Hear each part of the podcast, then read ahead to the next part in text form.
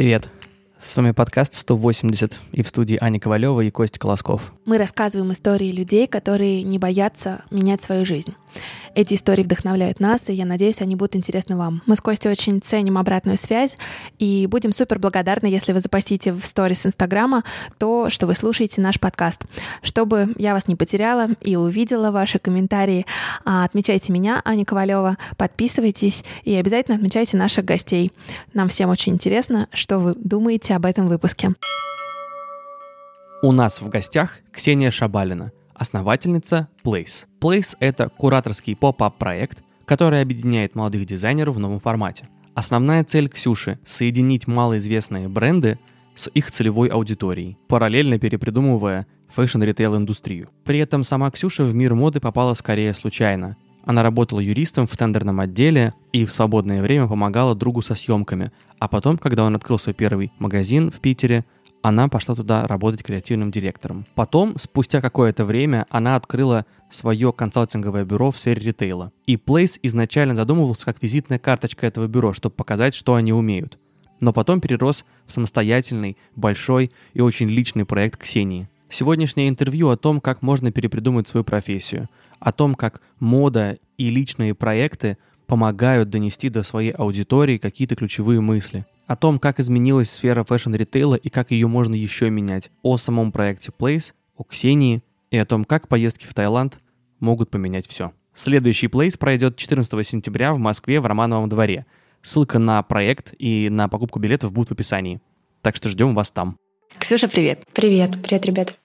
Спасибо тебе огромное, что ты нашла время записать с нами подкаст. И давай мы расскажем нашим слушателям, что же это такое. Place? Да. На самом деле потребовалось очень много времени, чтобы сформулировать а, какой-то такой а, кусочек с пресс-релиза, который можно было бы очень четко и быстро отвечать. Я его уже заучила.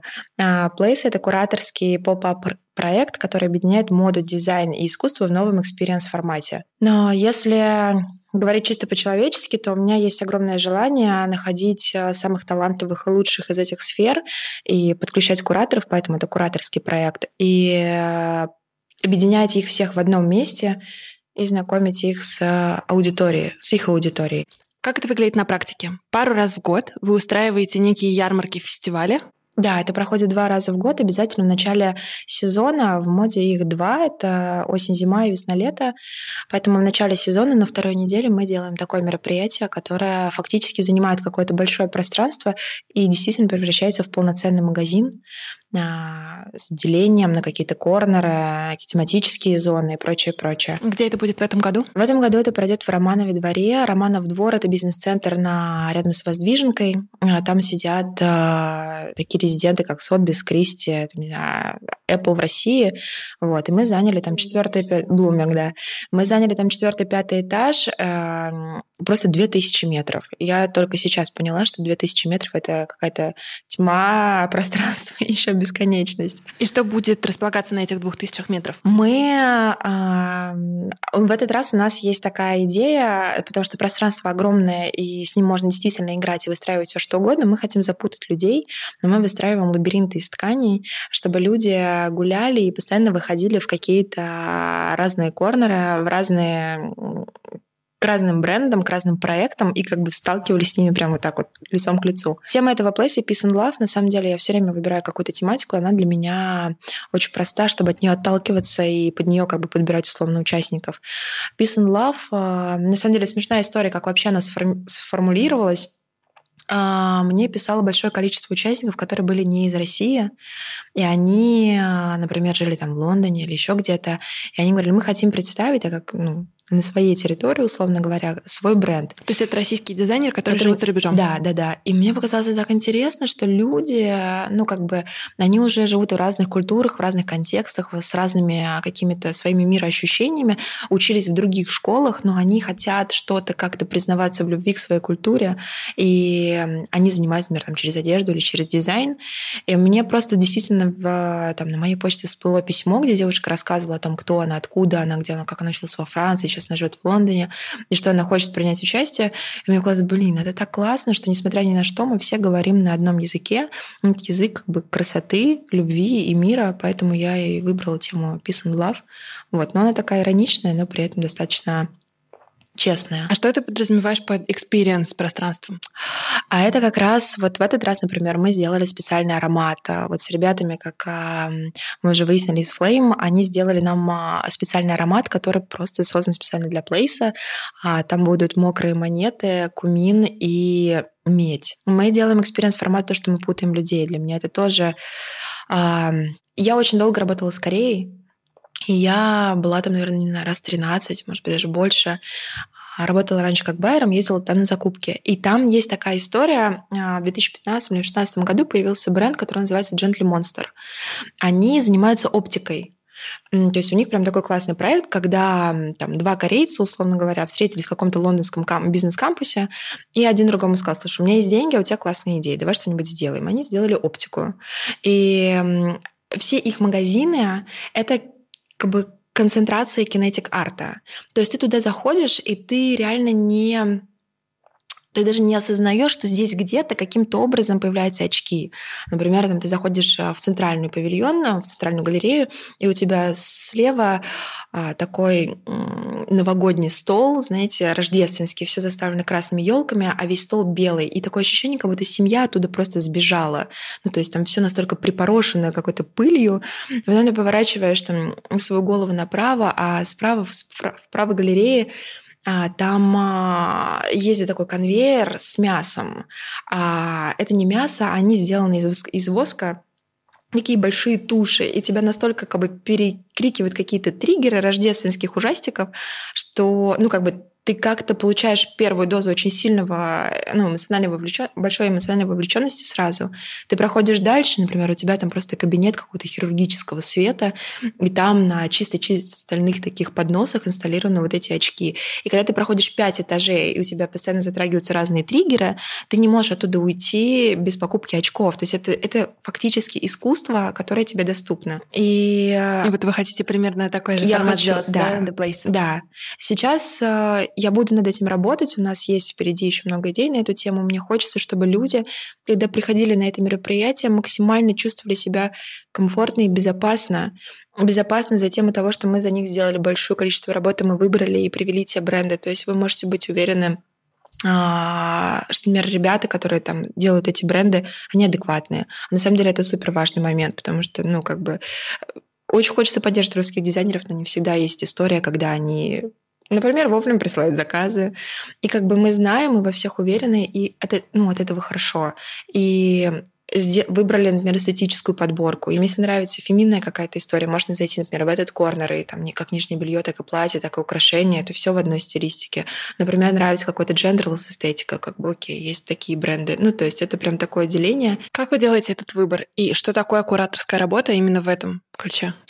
А, это большой research. А, я просто работаю очень давно в этой сфере. У меня есть какая-то насмотренность, уже понимание рынка, и постоянно слежу за всеми новыми проектами, которые появляются. А куратор, которых мы приглашаем, в этот раз полноценно с нами будет работать куратор по искусству. Она, мы ей давали темы, то есть какие-то определенные деления, и она уже подбирала как бы как скульптуры, так и живопись, так какой-то мультимедиа-арт. А, то есть это не только будут предметы гардероба? Нет, там... конечно. Там можно будет купить искусство, там можно будет купить картины, там можно будет купить мебель, которая будет представлена. У нас также есть направление вот дизайна, где тоже можно будет... Ну, это все покупается, абсолютно все, начиная от кофе, заканчивая скульптурой. А кто становится вашими участниками? Как они к вам приходят? Мы их сами ищем. Я ежедневно получаю огромное количество писем за запросами. Не успеваю, может быть, даже всем ответить или сформулировать, что именно необходимо им немножко подработать, например, над визуальной концепцией или, не знаю, подработать над продуктом. Ну, то есть такая. Важно, чтобы все три составляющих сошлись воедино. Три четко сформулированных пункта — это достаточно сильная визуальная концепция, а, которая полно через картинку может раскрыть философию или какую-то, ну, как бы эстетику, не эстетику, а философию бренда. Второй пункт — это качество продукта как в размерной сетке, так и качество самого изделия, там, ткани, фурнитура, это как бы супер важно, потому что если ты делаешь красивые съемки, но у тебя фиговые швы, то как бы, ну, не сработает. И третье — это команда. Очень важно, чтобы были адекватные люди. Как в твоей жизни вообще появился этот проект The Place? Он стал, на самом деле, итогом какого-то супер длинного пути, а, причем длинного не в плане времени, а достаточно интенсивного, который я переживала, потому что я, на самом деле, в моде оказалась а, совершенно случайно. Я не могу назвать это даже модой, я оказалась в сфере fashion-ритейла. Это как бы ритейл, это продажи. Так получилось, что я работала, не работала, я училась на юриста. В Питере или в Москве? Нет, это было все в Петербурге. В Москве я всего лишь полтора года. И жила не тужила до тех пор, пока мой очень близкий друг открывал а, магазин российских дизайнеров, и он просто периодически просил меня как-то помогать со съемками, а, чем-то таким, ну, как бы как это, помощник выходного дня. Вот. И все это шло-шло, и как-то наша а, партнерская история, не партнерская, а, а партнерская в плане идеологически, то есть он был таким техническим а, техническим человеком, а я больше немножко творческим. И так дошло до того, что в 2015 году а, он открыл магазин Gate 31, где я заняла роль креативного директора. А, сначала байера, потом креативного директора. Но это такая история, знаете, как бы когда у тебя команда там, из 10 человек, очень легко себя назвать креативным директором. И все. И после этого я поняла, что такое, когда у тебя есть какой-то, условно говоря, ресурс, и как, как ты можешь транслировать свою идею. То есть на самом деле сейчас э, я не могу сказать, что сфера одежды для меня как-то супер интересна. Я сама, ну, я очень скромно одеваюсь в формате, мне нету больших там, э, большого гардероба вещей, там у меня максимум, мне кажется, 15 вешалок, которые у меня висят на все сезоны. Но при этом я понимаю, что, в общем, получается так, что одежда — это прекрасный медиатор, который очень быстро коннектит а, тех, кто создает эту идею, с теми, до кого эту идею нужно донести. Если сейчас так немножко отойти в сторону, есть бренд «Ватник», а, который делает куртки. Их первое сотрудничество вообще, то есть они существовали чуть меньше года, их первое сотрудничество было со спид-центром. И они сделали капсулу, где в конце, ой, а, сзади куртки повесили красную петельку и обязали, не обязали, а сказали о том, что 10% с покупки этой куртки, есть у вас есть выбор, купить обычную куртку или купить куртку с красной петелькой. Если вы покупаете эту куртку, 10% уходит в Центр помощи больных СПИДом и ВИЧ-инфицированных. И они очень-очень много просто информационно закидывали к своей аудитории про то, что, что это за болезнь, когда она появилась, как с, ней, как с ней боролись, как борются сейчас. Тем самым я могу сказать, что только, мне кажется, пять моих близких друзей в возрасте 30 лет пошли и впервые сдали анализ на, на ВИЧ. И это круто. Это сделал бренд курток. Они подняли эту тему, они выступили с этой инициативой и донесли эту информацию до нас. И вот мне очень нравится, когда люди закладывают какой-то смысл, и с помощью одежды они это быстро показывают. И так получилось, что в 2015 году, а, когда мы сделали этот проект Gay 31, мы... Это был мой такой этап, на самом деле, становления, потому что а, это была, вот откровенно, если взять отмотать 4 года назад, это оверсайз только появлялся. Какие-то монохромные луки только появлялись. Тогда было вообще как бы только-только слегка модно становиться каким-то минималистичным. Слово минималистичный еще не было заезженным, оно было очень актуальным. И для меня было очень важно доносить мысль о том, что а, в магазине женской одежды женщины, которые приходят, в первую очередь должны быть цельными и самостоятельными. Они должны быть наполнены как личность. И одежда — это уже второстепенный фактор. В Гей 31 была история про вот этот минимализм и сдержанность, которая мне очень сильно откликалась. И для меня это был такой же период становления, когда я раскрывалась а, с точки зрения профессионального. И так получилось, что я просто начала ловить от этого кайф откровенно. И мне просто начало это нравиться. Мы получали какой-то большой фидбэк от аудитории, и в какой-то момент ты понимаешь, что есть ты, а есть твоя аудитория, например, в Инстаграме, и любую мысль или идею, которую ты транслируешь через фотографию или через подпись, дает какой-то гигантский отклик. Это было настолько здорово, я поняла, что мы можем в какой-то момент просто закладывать любые благие смыслы и просто получать фидбэк или как-то общаться с аудиторией через то, что мы делаем. А для тебя э, это было открытием, что мир моды может быть таким интересным, или тебя всегда туда тянуло? Не, вообще никогда туда не тянуло. Вообще. То я, есть ты получала я... удовольствие, будучи юристом, и, в принципе, тебя нет. все устраивало? Нет, на самом деле нет. Я безумно сильно страдала, и даже когда работала в своей сфере, страдала, но это вообще никак не связано с, как сказать, это больше профессиональное раскрытие, когда ты понимаешь, что ты нужен социуму. Это как бы социальная адаптация. Я очень долго не могла ее принять, и когда я только заняла какую-то интересную позицию, вот как а, в Гейте, да, мы занимались, то есть там получилась большая команда, и все было здорово и замечательно. Тогда я почувствовала, что я а, единица в обществе, которая полезная, которая как бы делает какое-то действие и получает фидбэк. Потому что когда ты работаешь юристом, ты делаешь действие, и ты ни хрена не получаешь. Лет через шесть, когда вы закроете контракт, ты получил фидбэк. А, и гейт плавно привел тебя к проекту The Place. Да, после того, как я отработала там энное количество времени, около двух лет, кажется, я так получилось, что оказалась в Москве, и в Москве уже, когда думала о том, чем мне правильно и грамотно заниматься, в чем, условно говоря, я преуспела, и получилось так, что я организовала свое агентство. Оно называется Love Bureau. А агентство чем занимается, по сути? Агентство занимается стратегией бренда в сфере fashion-ритейл. Это все, что связано от аналитики аудита, заканчивая art direction ом и, там, не знаю, организацией презентаций. Но а, было очень забавно, мне непонятно было, как искать а, клиентов, потому что а, делать какую-то, условно говоря, спам-рассылку. Добрый день, мы такое-то, такое-то агентство. Я знаю, что у вас там есть пять косяков, мы готовы там четыре там, четыре исправить, а, давайте вместе работать, мне казалось как-то абсурдным, не такой, не мой ход. Я решила сделать мероприятие, которое покажет а, всем, что есть люди, которые могут делать хорошо, красиво, сдержанно, концентрированно и очень четко. Вот. И так мы сделали, я сделала первый плейс. И как прошел первый плейс? Это был коммерчески успешный проект? Нет, нет, нет, нет. Во-первых, э, вообще нет, не коммерчески успешный совершенно. Во-первых, потому что это я организатор э, формат, сейчас скажу. Это мой первый организаторский опыт. Такой прям большой. То есть нужно было реально предугадать все от кондиционера до воды, э, вот, который я предугадать физически вообще даже, ну, я не думала об этом. Вот. И сама площадка, на которой мы делали, это было очень забавно, потому что там ее сдали рано-рано утром. А, то есть там ее сдали фактически в эксплуатацию там, ну, в 4 утра, а в 8 у меня уже приезжали а, дизайнеры. Вот. И это было очень смешно и забавно. Первый плейс, я когда его сделала, я пообещала, что никогда, никогда в жизни ничего подобного делать не буду. Вообще, нахрен. Что случилось со вторым?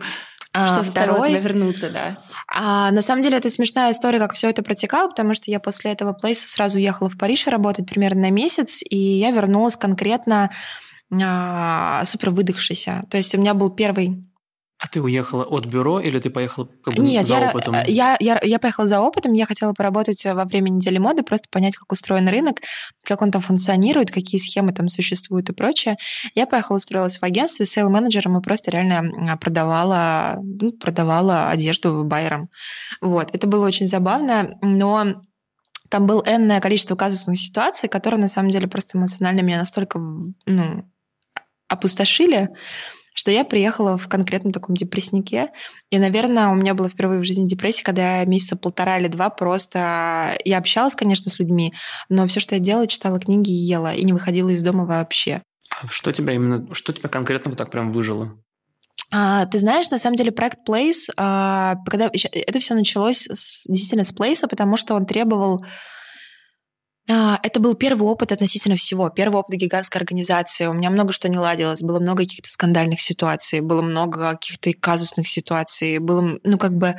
И все ты очень сильно воспринимаешь эмоционально. И было затрачено такое огромное количество эмоционального ресурса, что я просто как бы в конце плейса я реально, ну, как бы я костенела, я даже не могу это по-другому передать. Я была такая как бы сухариком.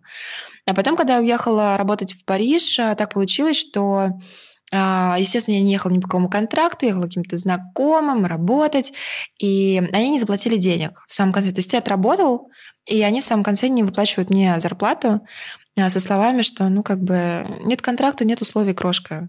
Вот, я думаю, блин, ну как это абсурдно? Ты приехала работать в Париж, ты стоишь в море, а, а тебя реально кидают на деньги так получилось, что это все, естественно, там супер как-то выжило.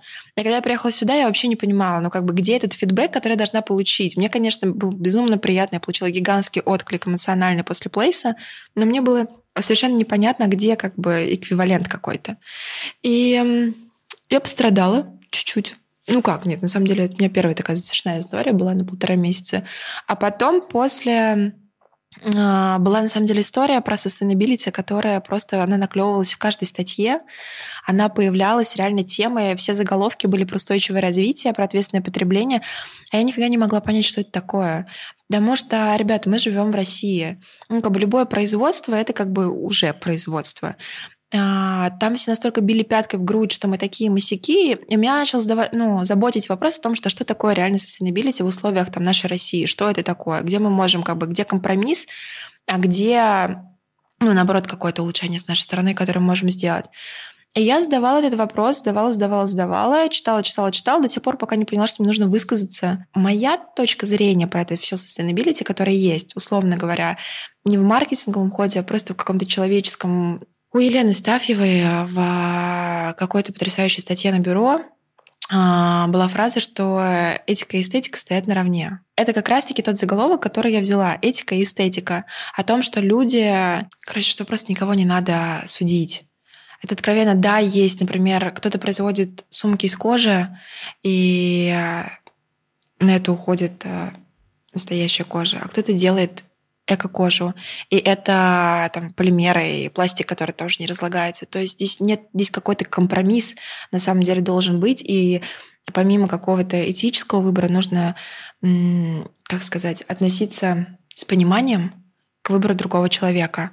Но что нельзя, условно говоря, наседать только со своим мнением. Ты просто также должен принимать мнение другого. Ну, то есть, получается, вот и ты решила вот это все выразить через fashion, то да. есть то, к чему ты привыкла. Да, и у нас было очень много лекций на эту тему, было много ребят, кто приходил, выступал. Нелли Недра, она достаточно активно выступает за всю эту позицию. Были ребята «Простое дело», которые вообще не супер потрясающие. Им, они такие юные, им 20 лет, но они такие супер эко-активисты, выступают там на стрелке, в парке Горького, постоянно за все это учат, образовывают. А как это технически работает? Дизайнеры платят вам, чтобы стать участником? Да, да, мы формируем бюджет. У нас э, проект, который на данный момент не имеет никакой спонсорской поддержки, никакого инвестирования. То есть это реально, то есть там минус, который был в первый раз, и маленький минус, который был во второй, это все полностью как бы расплачиваюсь за это я самостоятельно. Я понимаю, мне нужно дойти до определенной точки, когда я пойму, что продукт идеален, и он технически идеален. То есть я поним... И тогда это будет той и... входной точкой для спонсоров. Да, да, да. Сейчас, несмотря на то, что к нам приходили люди с деньгами, мы никого не хотим брать, потому что мне, мне нужна команда, и мне нужна до конца четко сформулированная идея в плане этого кураторства. И я чувствую, что сейчас это все уже завершится вот э, этим плейсом, потому что мы отточили все косяки, которые возможны. Мы понимаем тайминг, чтобы не гореть это в последний момент. Мы знаем расписание спонсоров, то же самое, да, которые там готовы с нами работать. Мы знаем, кого мы можем, кого не можем. Вот, и это уже такая как бы все уже будет осознанно, скажем так, все уже будет обдуманно и четко. То есть Раньше первый плейс был сделан за полтора месяца, второй тоже за полтора, этот уже делался за два с половиной, и то мы понимаем, что там не хватает времени. Ну, то есть нужно чтобы сделать все супер четко, сформулировано, идейно понятно, нужно конкретно там три месяца. А чем ты занимаешься, когда ты не занимаешься плейсом? А, вот и было агентство Love Bureau. Я занималась только им, и у меня были как бы клиенты, которых наша команда вела. Ну, наша команда, у нас мало человек. Вот, у нас непосредственно работает три человека и все остальные фрилансеры, которые ну, порядка там пяти еще человек, которых мы привлекаем постоянно. Вот, есть такое агентство на 8 человек, которые как бы работают э, над проектами. Почему Place это важно, как ты думаешь?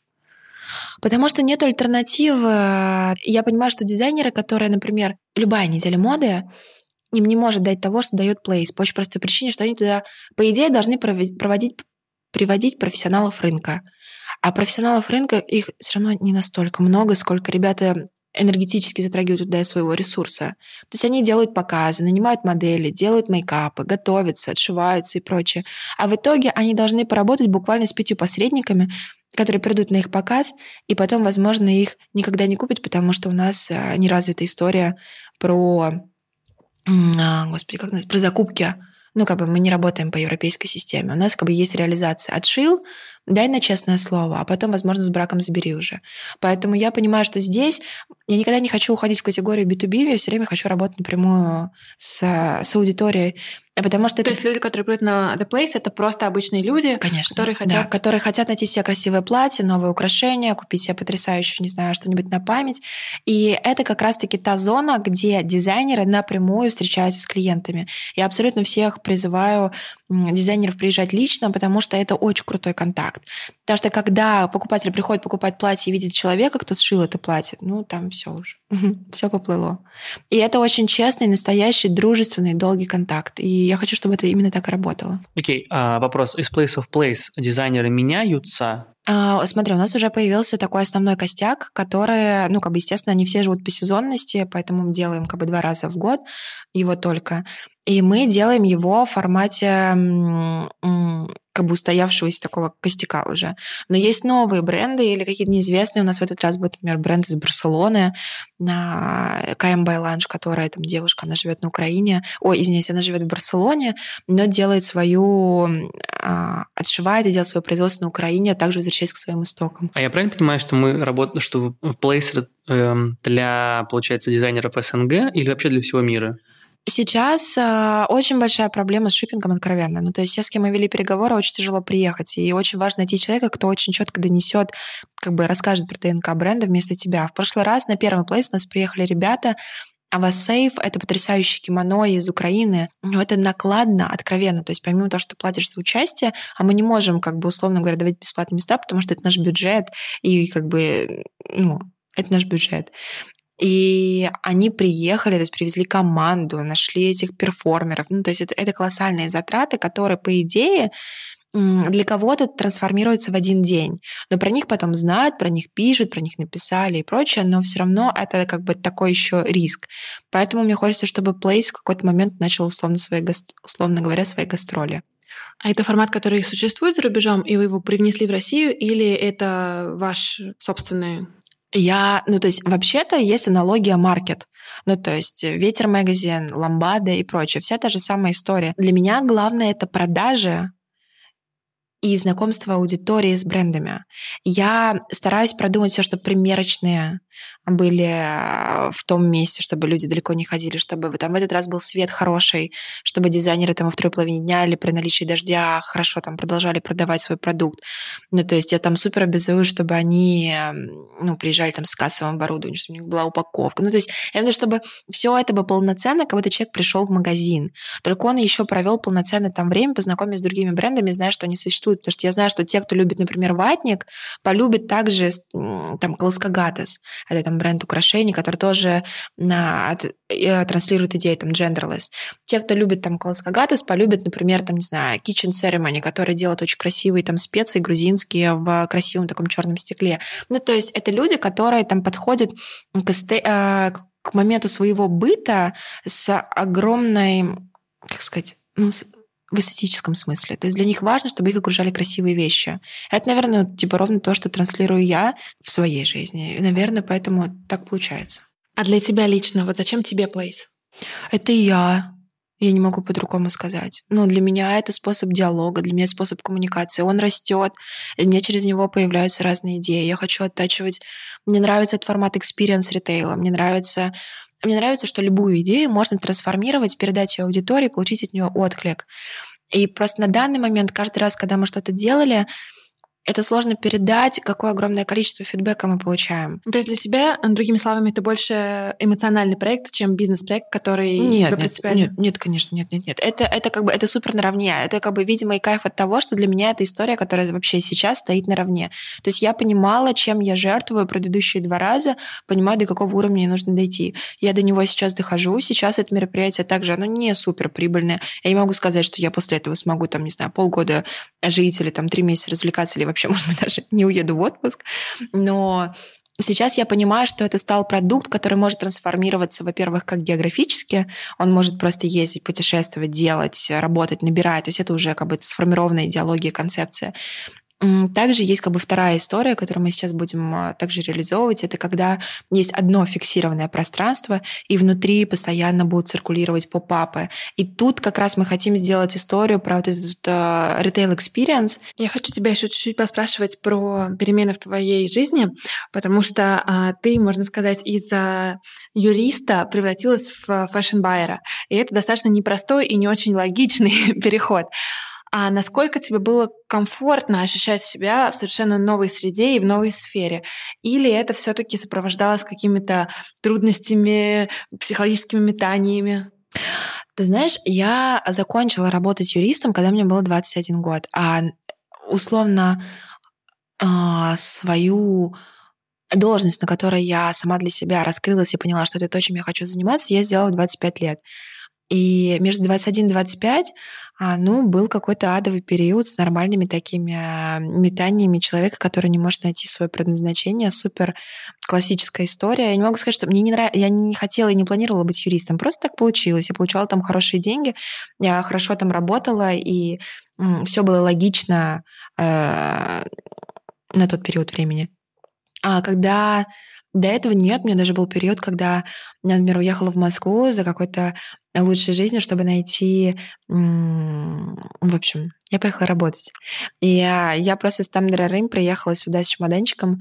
А, за один день нашла жилье себе, а, а через день я уже вышла на работу, потому что меня пригласили в компанию Inditex работать, а, господи, не как называется, есть у них менеджер, короче, вторым менеджером, ассистент менеджера в магазине на Рублевке, в магазине у Терки. И я отработала там очень классно несколько месяцев. Мне все было замечательно. Было достаточно странно там в свои 23 года менеджерить каких-то мужчин, там, которым было 30.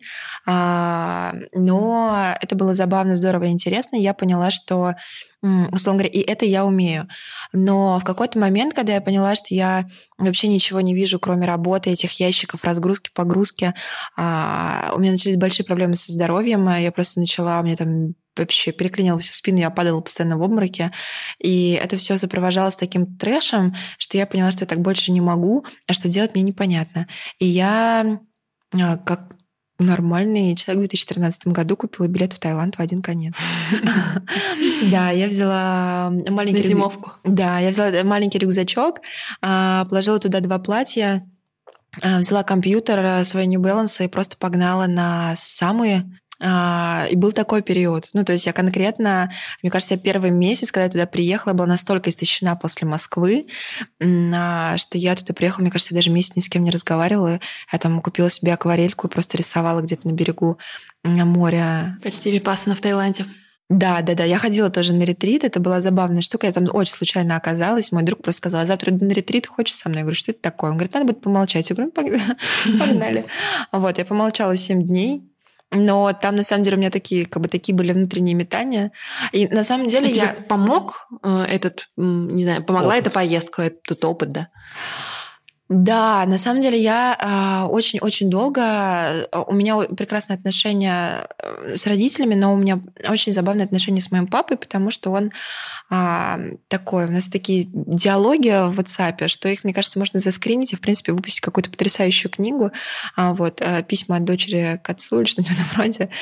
И я его в прямом смысле просто задалбливала каждый божий день вопросами «Папа, в чем смысл жизни?» Я говорю, ты меня родил на этот свет, давай признавайся, в чем а, прикол, что мне тут делать? И папа в какой-то момент одно, второе, третье отвечал. А потом мне просто написал, Ксюш, живи по совести и с любовью в сердце. Все.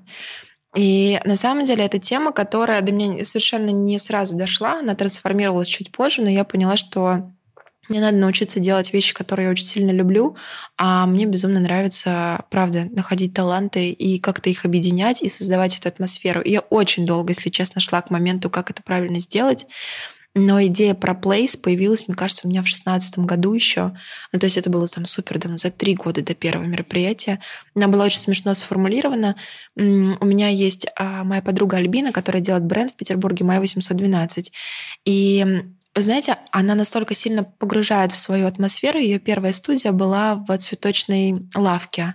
Нужно было пройти через цветочную лавку, и там была ее небольшая, там, 50-метровая студия. И я каждый раз, когда туда заходила, настолько погружалась в это состояние какой-то сказочности, какой-то вот, ну, просто сказки, что я вышла и, как ты сказала, что я хочу рассказать о тебе всему миру.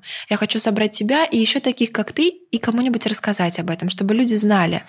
И эта идея, мне кажется, просто она как-то фиксится в голове, а чуть позже по моим ощущениям, ты просто все, что ты смотришь, ты немножко наматываешь это на ус, делаешь какой-то такой большой свой внутренний анализ, и потом фигак спустя три года ты выдаешь какой-то такой проект.